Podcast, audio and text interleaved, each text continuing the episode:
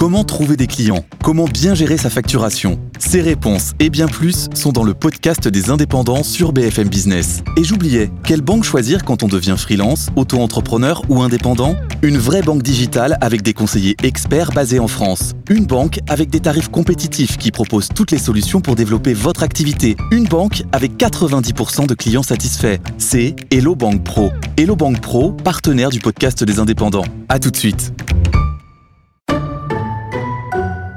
À tous ceux qui ont hâte d'être à la récré, juste pour échanger les doubles de leur album de foot de l'équipe de France Panini, à ceux qui disent un attaquant, ça vaut trois défenseurs minimum, et à ceux qui marchandent et qui répondent ok, je t'échange contre deux stickers et ton devoir de maths. En ce moment, en exclusivité chez Intermarché, une pochette de 4 stickers Panini des Bleus est offerte par tranche de 30 euros d'achat, et c'est aussi au drive et en livraison.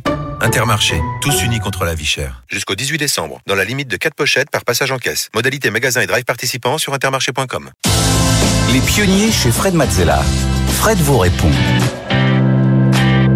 On continue avec euh, vos questions. Chaque semaine, je réponds à toutes vos interrogations sur votre activité, votre business, l'entrepreneuriat, l'écosystème, euh, tout ce qui vous passe par la tête euh, et qui concerne l'activité économique.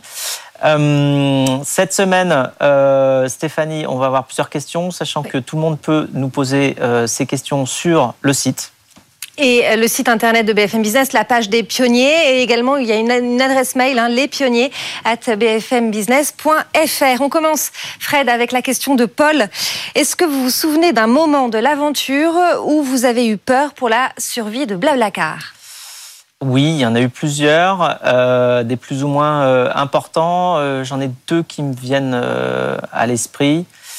un qui concerne un trou de trésorerie qui arrive aux sociétés. Hein. Enfin, c'est assez c'est assez courant, euh, malheureusement, c'est un problème d'anticipation, c'est-à-dire que, euh, par exemple, on attend des revenus d'un client qui ne viennent pas. comme, comme, on est une petite société, parfois on a des clients qui. alors, moi, je suis en l'occurrence, c'est un client qui nous devait 20 000 euros. Mais comme l'équipe était toute petite, ben, en fait, tant qu'ils ne nous payaient pas, euh, ben, on mettait en risque tout simplement la possibilité de payer les, quelques collaborateurs qu'on avait. C'est les fameux problèmes de délai de paiement hein, que connaissent beaucoup d'entreprises. Oui, voilà, et surtout les, grandes sociétés, des fois, mettent du temps à payer. Elles mettent parfois 6, 8, 10, 12 mois à payer. Et en fait, ça, c'est très très compliqué pour une petite structure qui n'a pas de trésor d'avance. Je me souviens que même à l'époque, j'avais été obligé de, du coup de refaire un emprunt à moi pour euh, remettre 10 000 euros sur les 20 000 qui manquaient. Puis j'avais rappelé une de nos investisseurs, euh, Catherine, qui euh, m'avait également prêté 10 000 euros pour qu'on puisse combler ce trou de trésorerie, sinon on ne pouvait pas payer les salaires. Donc ça, ça fait, c'est des petites sueurs froides. Bon voilà, et donc après on apprend la leçon. Hein. on apprend qu'il faut anticiper au maximum. D'autres moments compliqué, c'est évidemment quand on a essayé euh, tous nos modèles économiques. On a essayé quand même euh, six modèles économiques. Euh, donc ça veut dire qu'il y en a cinq qui n'ont pas marché. Hein, mais à chaque fois, bon alors maintenant avec le recul, on dit bon c'est cinq modèles économiques qui n'ont pas marché, mais à chaque fois, bah, à chaque fois on se dit bon bah, on a essayé, ça marche pas. Ok, on va essayer autre chose, autre chose, autre chose. et donc ça, c'est quand même assez stressant, mais il faut continuer à avancer. On remet un pas devant l'autre et puis un pied devant l'autre, et puis on, on arrive à, à, progresser. Donc donc oui, euh, mais ça fait partie du chemin de toutes les sociétés. Et si on n'a pas en plus cette petite peur, cette petite excitation, euh, euh, bah, quelque part on est, on est moins créatif. Donc mm. ça force aussi à être très créatif, d'avoir des petits moments où on frôle un petit peu des, choses dangereuses. Et conclusion, il faut avoir combien de trésorerie d'avance à peu près? Alors moi, j'aime généralement j'aime bien avoir au moins 12 mois de trésorerie d'avance en fait, parce que surtout quand on doit lever de l'argent par la suite, lever de l'argent ça prend toujours plus de temps que ce qu'on croit. Donc si on n'a pas 12 mois pour euh, euh, quelque part euh, avoir le temps de négocier avec les investisseurs d'après, on se met en risque. Allez, on passe à la question d'Alison. Comment savoir quelle méthode de financement est pertinente pour son projet? Oui, alors il y en a plein effectivement des méthodes de financement. Euh, il faut euh, bien étudier. Alors déjà, il y a des méthodes de financement qui demandent des remboursements, d'autres qui n'en demandent pas. Hein. Donc ça, c'est la différence entre la dette et puis euh, l'equity, c'est-à-dire lever de l'argent en capital en vendant des parts du capital à des investisseurs. Euh, donc quand on prend de la dette, on doit rembourser. Quand on prend de l'investissement, eh bien, on remboursera un jour où, le jour où c'est revendu, mais en fait, c'est pas une dette pour la société, donc ça n'empêche pas la société de continuer à se développer avec cet argent-là, euh, puisqu'on n'a pas besoin de le rembourser.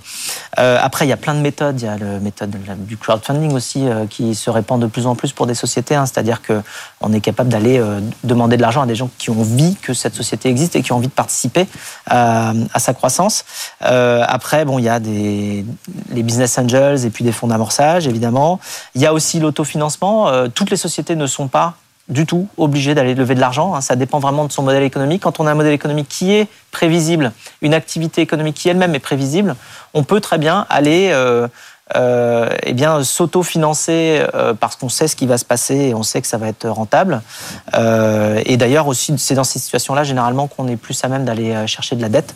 Euh, donc voilà, il faut bien regarder. C'est d'ailleurs des. Je vois que tu as le. Ouais, parce que ça, tous les conseils que tu donnes là dans, dans cette partie de Fred vous répond, c'est des conseils que vous pouvez retrouver dans le livre de Fred Mission Blablacar. Il est sorti cette année et euh, on peut dire que c'est un peu le MBA de l'entrepreneuriat. Oui. Sens où tu donnes, tu donnes quoi une... bah, J'ai donné tous les conseils, euh, ouais. surtout tout, tout, ce que j'ai appris, quoi, toutes les méthodes. Alors c'est à la fois euh, concret et euh, synthétique avec des méthodes. Euh, bah là, typiquement sur ce qui est euh, le, le, financement, il y a toute une fiche méthode sur le financement avec euh, quelque chose que j'ai appelé le, le, tableau du juge, mm. dans lequel on a, eh bien, on a justement toutes les méthodes de financement, leurs avantages, leurs inconvénients, quand les utiliser, quand ne pas les utiliser, et puis surtout ça donne, ça permet de voir la multitude de possibilités justement pour se financer. Et puis évidemment 500 autres sujets qui sont abordés, toutes les facettes de l'entrepreneuriat. Tout ça, c'est dans le livre de Fred, Mission Blablacar, euh, aux éditions Erol. Avec en Fred... prime les coulisses de la création de Blablacar, c'est-à-dire tout ce qui s'est passé derrière, quoi, tout, tout ce qu'on a, a, fait derrière. Merci beaucoup Fred pour euh, cette nouvelle émission des pionniers qui touche à sa fin. Oui. Mais on se dit à la semaine prochaine. On se dit à la semaine prochaine, avec grand plaisir. Bon week-end. Bon week-end. La musique en dit long sur une ville. Et qu'en est-il du pays? Surtout lorsqu'il est aussi vaste que le Canada. Je m'appelle Karine Bliss, je suis journaliste musicale. Monte le son avec moi pour découvrir toute la richesse de la scène musicale canadienne. Toronto est connu pour sa diversité culturelle et sa célèbre tourcéenne. Qu'en est-il de sa scène musicale? Clique sur la bannière pour t'imprégner de la musique à Toronto et découvrir la scène musicale canadienne de la côte ouest à la côte est.